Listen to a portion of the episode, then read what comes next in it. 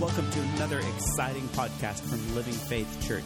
It's our hope and prayer that today's message will bring you closer and deeper to the heart of our Lord Jesus Christ.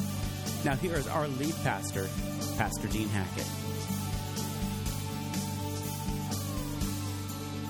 Jesus was teaching a crowd in the north shore of the Galilee, and a part of that teaching, he began talking about prayer. This is what he said. It's found in the Gospel of, uh, of Matthew, chapter six. And I apologize. I, uh, I got the wrong chapter up. There we go. Here we go. And when you pray, you shall not be like the hypocrites, for they love to pray, standing in the synagogues and on the corners of the streets, that they may be seen by men. Assuredly, uh, please don't put that one up yet. That's the. This is a different one.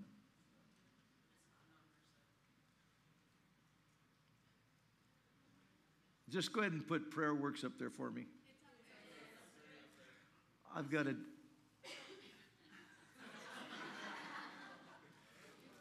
You're tricking me right now. Because on my screen is a different picture than is on their screen. Well, thank you.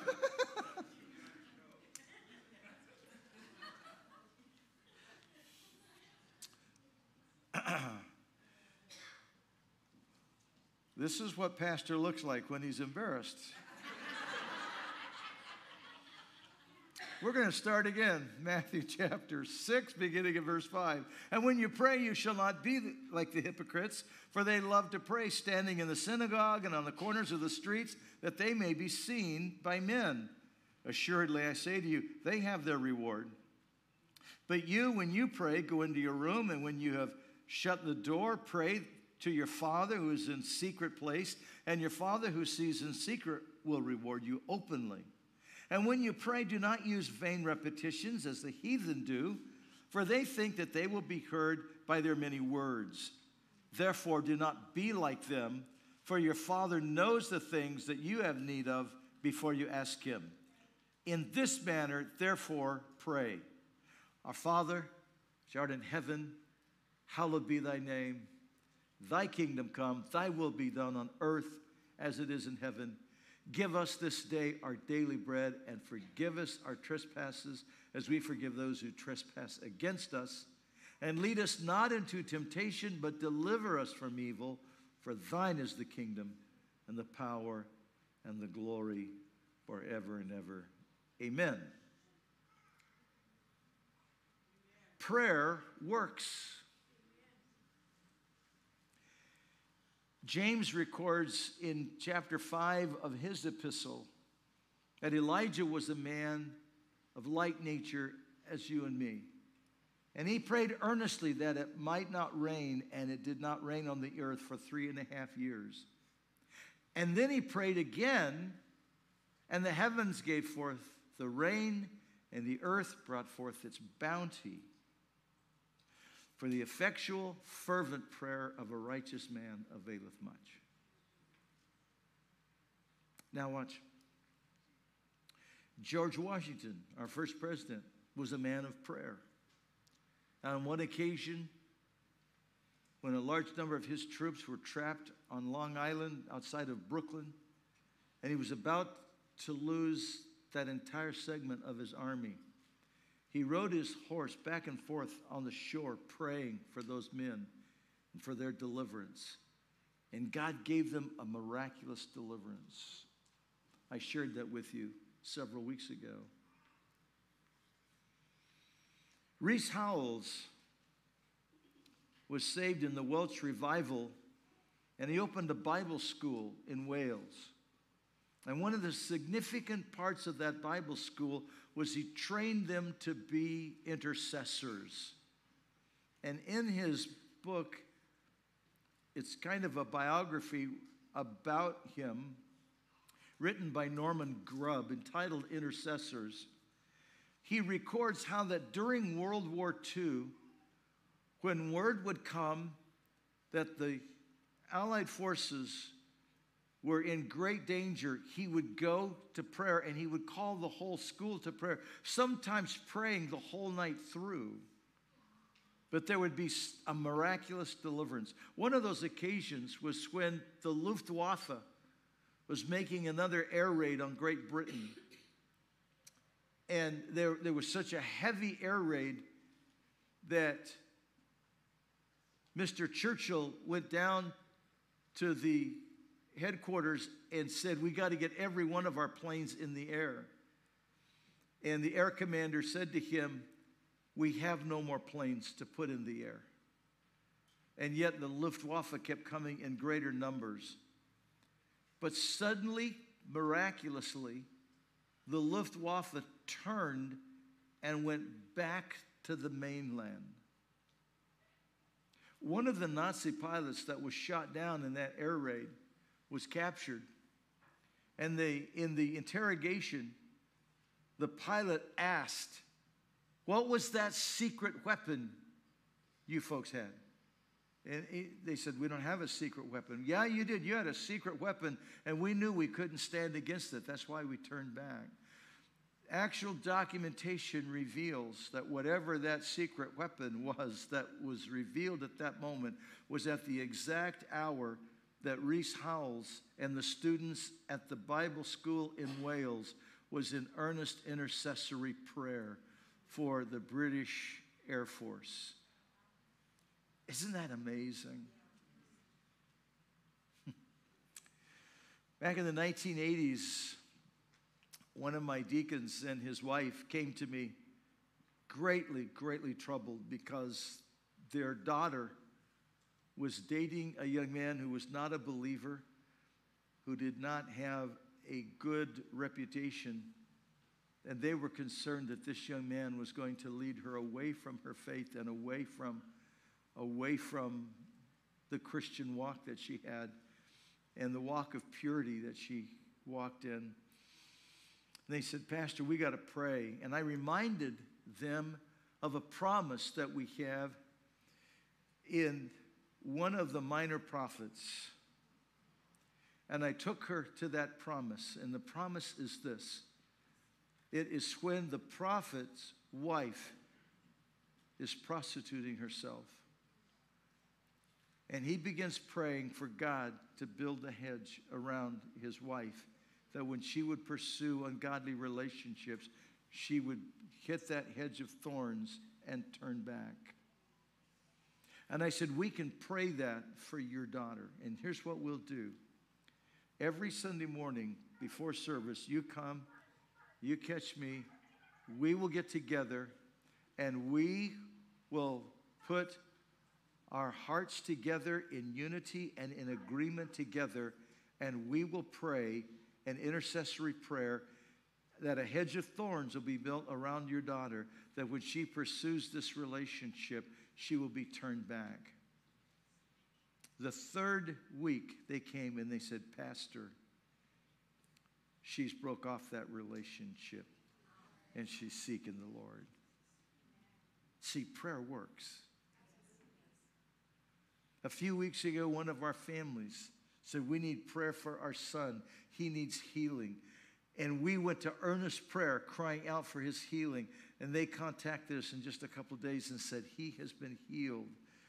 Last Sunday, a prayer request came in from one of our widows that we needed to stand with her in prayer for an apartment, that she was going to have to have an apartment.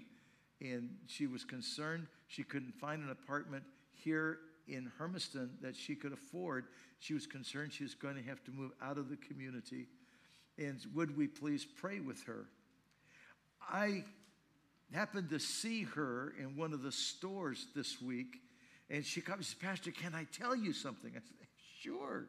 She said, Pastor, that very day that you prayed for me, an apartment opened, and it is perfect, and it's just what I can afford, and it's here in town. And she was so just lit up because God had so answered prayer.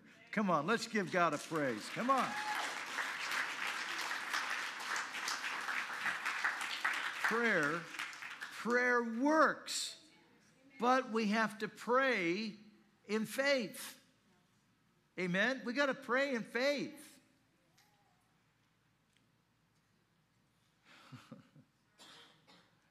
Jesus, in these instructions, gave some very interesting instructions to you and to me about prayer. First, he talked about the religious people that use religious words and wonderful sounding words and impressive words, but they're not praying to be heard by God. They're praying to be heard by men. He says, don't, don't be like that. And then he talks about the pagans who pray repeated over and over, saying the same thing over and over and over and over. And he says they do that because they think they're going to be heard for their many words, but they're praying to a God that has eyes but cannot see, who has ears but he cannot hear, has hands but he can't heal and he can't save, because he's simply made of wood or stone or whatever is in the human imagination that made that God. But that God cannot hear and he cannot answer prayers. But he says it's not like that for you. You're praying to your heavenly Father who loves you and wants to hear your prayers. He wants you to pray. He wants to hear your prayers because he wants to answer your prayers. And so he says, pray, pray with words that have meaning.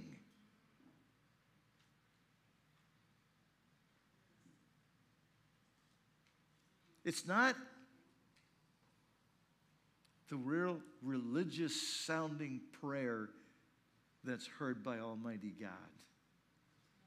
It's the passionate prayer of a faith-filled heart that gets answers to prayer. Look with me at Mark eleven, Jesus' words. Jesus talked about this. Read it with me, would you please? So Jesus answered and said to them, have faith in God. Now stop just a moment. Jesus has done a miracle. And the next day, the disciples see the result of that miracle, and they are in absolute amazement. Now this is my paraphrase. And they go, whoa, dude, look at that. Jesus, look at that. And Jesus is kind of going, uh, yeah. And then he says these words. Let's hear it again. Everyone out loud. So Jesus answered and said to them, have faith in God.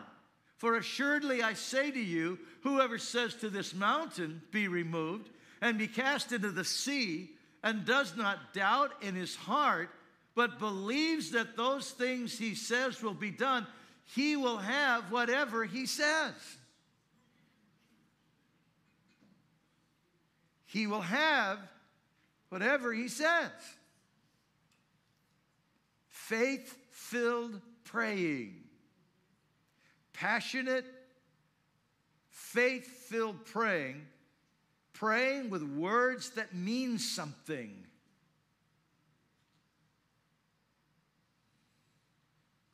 Have you heard someone pray and they were really kind of whining at God? Or have you heard someone pray and they were reading a prayer out of a book and it sounded really cool, but you went, I'm not sure what that just meant. Sounded cool, but I'm not sure. Sounded really religious, but I'm not sure what it meant. Jesus is saying, read with me now, therefore, I say to you, whatever things you ask when you pray, believe that you receive them. And what? Say that last phrase with me again. Believe that you receive them. And you will have them. Faith-filled praying. On another occasion, Jesus had been on the top of a mountain with Peter, James, and John. And he was coming back down from the mountain. While he was up on the mountain with those three disciples, the other disciples were at the base of the mountain, and a man came to them with a, with a son who was tormented by demons, and they had tried to cast the demons out, and they weren't getting anywhere with it, and the father was frustrated, and the demons were tormenting the boy, even throwing him into the fire. And Jesus came down, and the, the, the father ran to Jesus and said, "Please heal my son. I took him to your disciples. They couldn't do anything with him." Jesus came, he cast the demon out of the boy, the boy was healed. Later that evening, the disciples come to Jesus and they go, "Man, why could we not do that? Why couldn't we cast that demon out?" This is Jesus' answer in Matthew chapter seventeen. Would you read with me, please? "Then the disciples came to Jesus privately and said, 'Why could we not cast it out?' So Jesus said to them, 'Because of your unbelief. For assuredly I say to you, if you have faith as a mustard seed, you will say to this mountain, move from here to there, and it will move, and nothing will be impossible for you. However, this kind does not go out except by prayer and fasting.'" Look what he said. Look what he said. "I say to you, if you have faith as a mustard seed, you will say to this mountain, move from here to there, and it will move, and most things will be impossible to you." What do you mean, no? Nothing will be impossible. Isn't that what it says? Nothing will be impossible. See, Jesus is wanting you and I to understand something very, very important. And that is, it is not religious prayers that get answers. It is not whining and begging God that gets answers. It is faith-filled prayers that gets answers. And you don't have to be a super televangelist that goes around the world advertising miracles to get answers. Just the faith of a mustard seed. Have you ever seen a mustard seed? How many of you have seen a mustard seed? Miss your hand. Okay, many of you, not all of you. It's a teeny tiny little seed. But Jesus wants us to understand something. He wants us to trust that Heavenly Father loves us, and he wants us to pray, and he wants to answer our prayers. That's why he said on another occasion, "Ask, and it will be given you. Seek, and ye shall find. Knock, and it shall be opened to you. For to everyone who asks, for to everyone who asks, for to everyone who asks." That's you. That's you. "For to everyone who asks, he will receive. And to he that seeks, he shall find. And to him that knocketh, it shall be opened to him." And then he goes on to say this, "For if you, being earthly fathers, know how to give good gifts to your children, how much more shall your heavenly Father give good things to them that ask him?" See, he's wanting you to understand that prayer is talking to your heavenly Father. It's talking to your heavenly Father. And you don't have to come to your heavenly Father and go, "Oh, great and awesome and mighty God, who is so majestic and wonderful in the heavens. How great you are. And I, the peon, am asking you for a favor."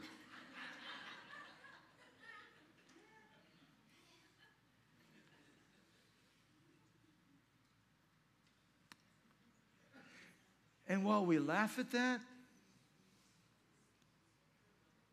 while we may not use those words and that tonality we often use that attitude when praying. And God wants you to know something very, very real and very, very dynamic. He is your heavenly Father, and He wants you to pray because He wants to answer you. But He also wants you to trust Him, that as your heavenly Father, He has your best at His heart. As your heavenly Father, He loves you. As your heavenly Father, He has good things for you. As your heavenly Father, you don't have to beg Him. And you may go, but then, Pastor, why does sometimes it take so long to get the answer? There's a couple of reasons for that. One is you have an enemy who doesn't want you to get the answer. Right. And he fights. Remember Daniel? The answer after twenty-one days finally got to Daniel. Daniel had prayed straight for twenty-one days. And, and the angel, when he got there with the answer, said, Daniel, God answered the first day, but I've been fighting this demonic force who's been trying to keep me from getting here with the answer. Folks, sometimes our perseverance is because we are in a warfare for that answer. And it's okay. It's okay. Father loves you. We're just in a warfare for the answer. Other times, it is because we pray with the wrong motive. And we pray, Scripture calls it praying amiss, because we're praying out of the wrong motive. And we're wanting God to answer a prayer for us because we want our life to be better. We want our life to not have to go through this hassle. We don't want to deal with this person any longer. And we want God to answer. And God's going, but that person in your life is bringing great work in you. And you're wanting me to answer because you want your life to be better. Let, let me illustrate it for you this way. A lady came to me one time. She said, Pastor, will you please pray for me that my husband will get saved and he'll get delivered from alcohol because I just can't stand living in this one more day. And I looked at her and I said, I can't pray that prayer. She said, why not? I said, because that's praying out of selfishness for you. How about we change the prayer? How about we pray, Almighty God, save him, because God created him for a far better life than what he's got right now. How about we pray that prayer? And she realized how she had been praying a selfish prayer and hadn't had an answer. She changed her prayer. God answered the prayer. God will. That's, see, that's why, that's why Jesus gave us a couple of illustrations of great faith. The first one was found when Jesus was at Capernaum. He, the lesson I read from right at the beginning in Matthew chapter six, where Jesus taught about prayer, when he finished that lesson, he went from that teaching time into the community of Capernaum. And as he came into Capernaum, a Roman centurion met him. And the Roman centurion had a servant that he really cared about that was, was very, very ill and at the point of death. And he asked Jesus if he would please heal his servant. And Jesus said, I'd be glad to come to your house and, and pray for him. And he said, no, no, no, I'm a Roman centurion. I'm not worthy for you to come to my house. But if you'll just say the word, I know my servant will be healed, because I too am a man under authority, and I command this one to go, and he goes, and this one to come, and he comes. He said, all you got to do is say the words, Jesus, and I know he'll be healed. And Jesus looked at that Roman centurion and said loud enough for the crowd to hear, I've not seen such great faith, even among the Jewish people. See, the, the, the centurion understood authority. And because he understood authority and how authority worked, he had complete faith that Jesus could command the sickness to leave because he understood authority. And oftentimes we don't understand authority, and so our faith gets trapped because we don't understand authority and the power of authority that we have. Jesus Christ has given to you and to me the authority to tread on serpents and scorpions and over all the power of the enemy. The enemy is subject to us because Jesus gave us the power of attorney. That's what we talked about last week in the message last week. The power of attorney Jesus gave to us to pray in his name because Jesus has all authority in heaven and in earth. And then he delegated to you and I in his name to exercise that authority against the powers of darkness, against demons, against sickness. Wow, let's use that authority. And you don't have to work it up. It's there. It's there. But let me, let me share something with you. Listen closely. Our self-talk, our thinking, and our emotions all have to be in agreement. Because sometimes we're praying the right words, but in our mind, we're thinking, I hope God does this.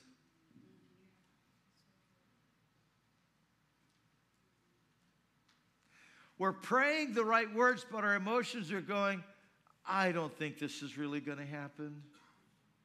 We're saying the right words, but we're just saying words, and they're not meaningful words because our thought life and our emotions are not in agreement with our words. We have to have all three in agreement, and then they have to be in agreement with God's word, and we're going to come to that in just a moment. Dear ones, it's so important that we take and bring faith-filled words into our self-talk, into our thinking, into our emotions, into the words that we use, because so often our conversations with people nullify the prayers we prayed that morning. We prayed that morning, oh God, will you please heal my son? Would you please cause my daughter to not go where she's going? And then that day over coffee, we talk with our best friend and we go, man, I think my daughter's just going to go to hell. Wait a minute. You just prayed that morning, but your conversation is nullifying what you just prayed. Am I making sense here? Church family, is this making sense to you? Because here's what I'm, I'm hoping that out of this message, absolutely you will take a step forward in your faith that will crush the very gates of hell so that you can plunder hell, so that you can walk in the victory that God has meant for you to walk in. You got to have faith-filled words in your thinking, faith-filled words in your emotions, faith-filled words in your conversation, and faith-filled words in your prayers, because you know Almighty God has redeemed you and made you a son and daughter of God. You are a king and priest unto your God, and he has given you the authority to pray and to crush the gates of hell, to drive out demons, to drive out sickness, to bring victory into your home, to bring victory into your workplace, to bring victory into your own heart. Come on, amen. Faith-filled words. Hmm.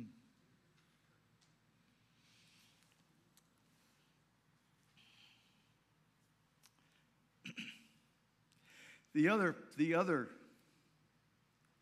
the other thing that helps us have great faith is when we know we're praying according to God's will. I have heard this so many times, even by, by pastors. Well, God, if it be your will. And I want to stop them right there and go, stop.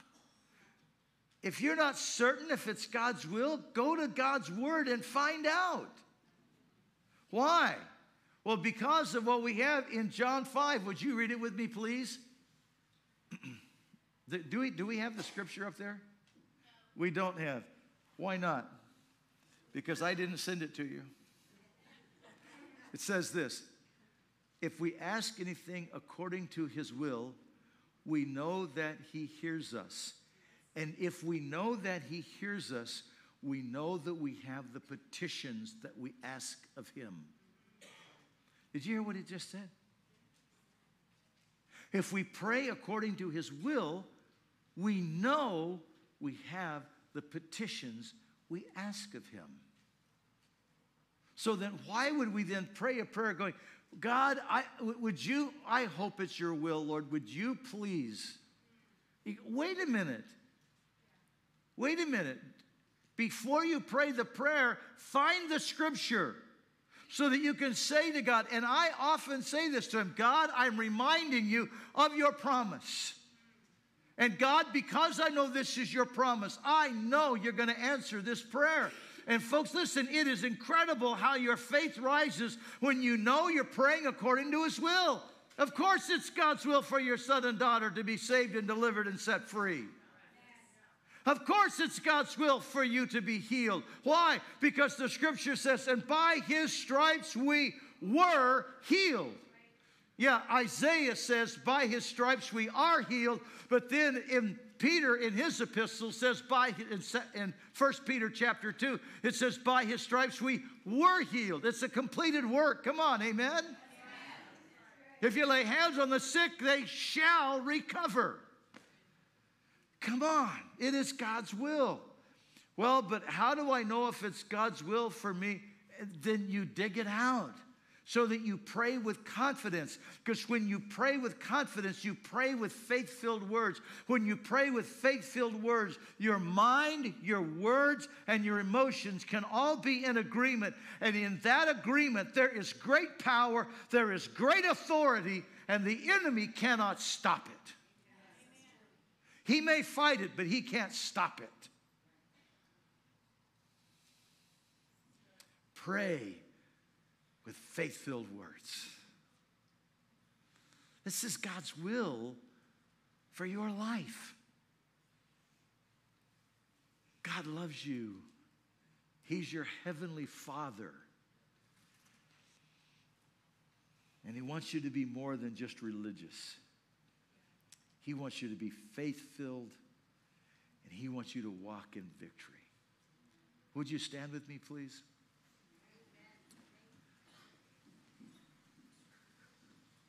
I would like you to close your eyes for a moment and concentrate on these words I'm about to say.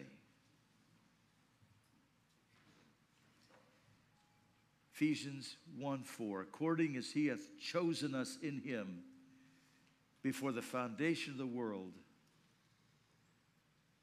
you should be holy, without blame, before him, in a love relationship, having adopted you in Christ Jesus, according to his good pleasure. Ephesians chapter two. Verse six, and has raised us up and made us sit together in heavenly places in Christ Jesus. Second Corinthians chapter five, verse twenty-one. He hath made him who knew no sin to be sin for us, that we might be made the righteousness of God in him. Romans chapter five, verse one. Therefore, being justified by faith, we have peace with God through our Lord Jesus Christ.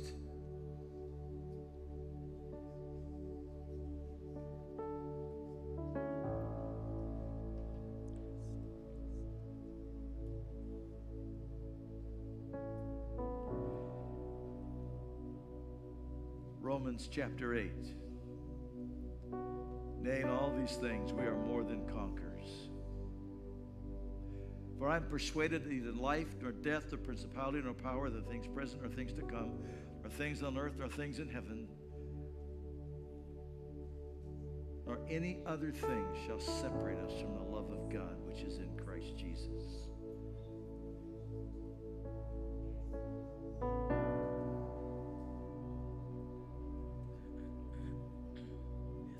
See, all of these scriptures are talking about who you are.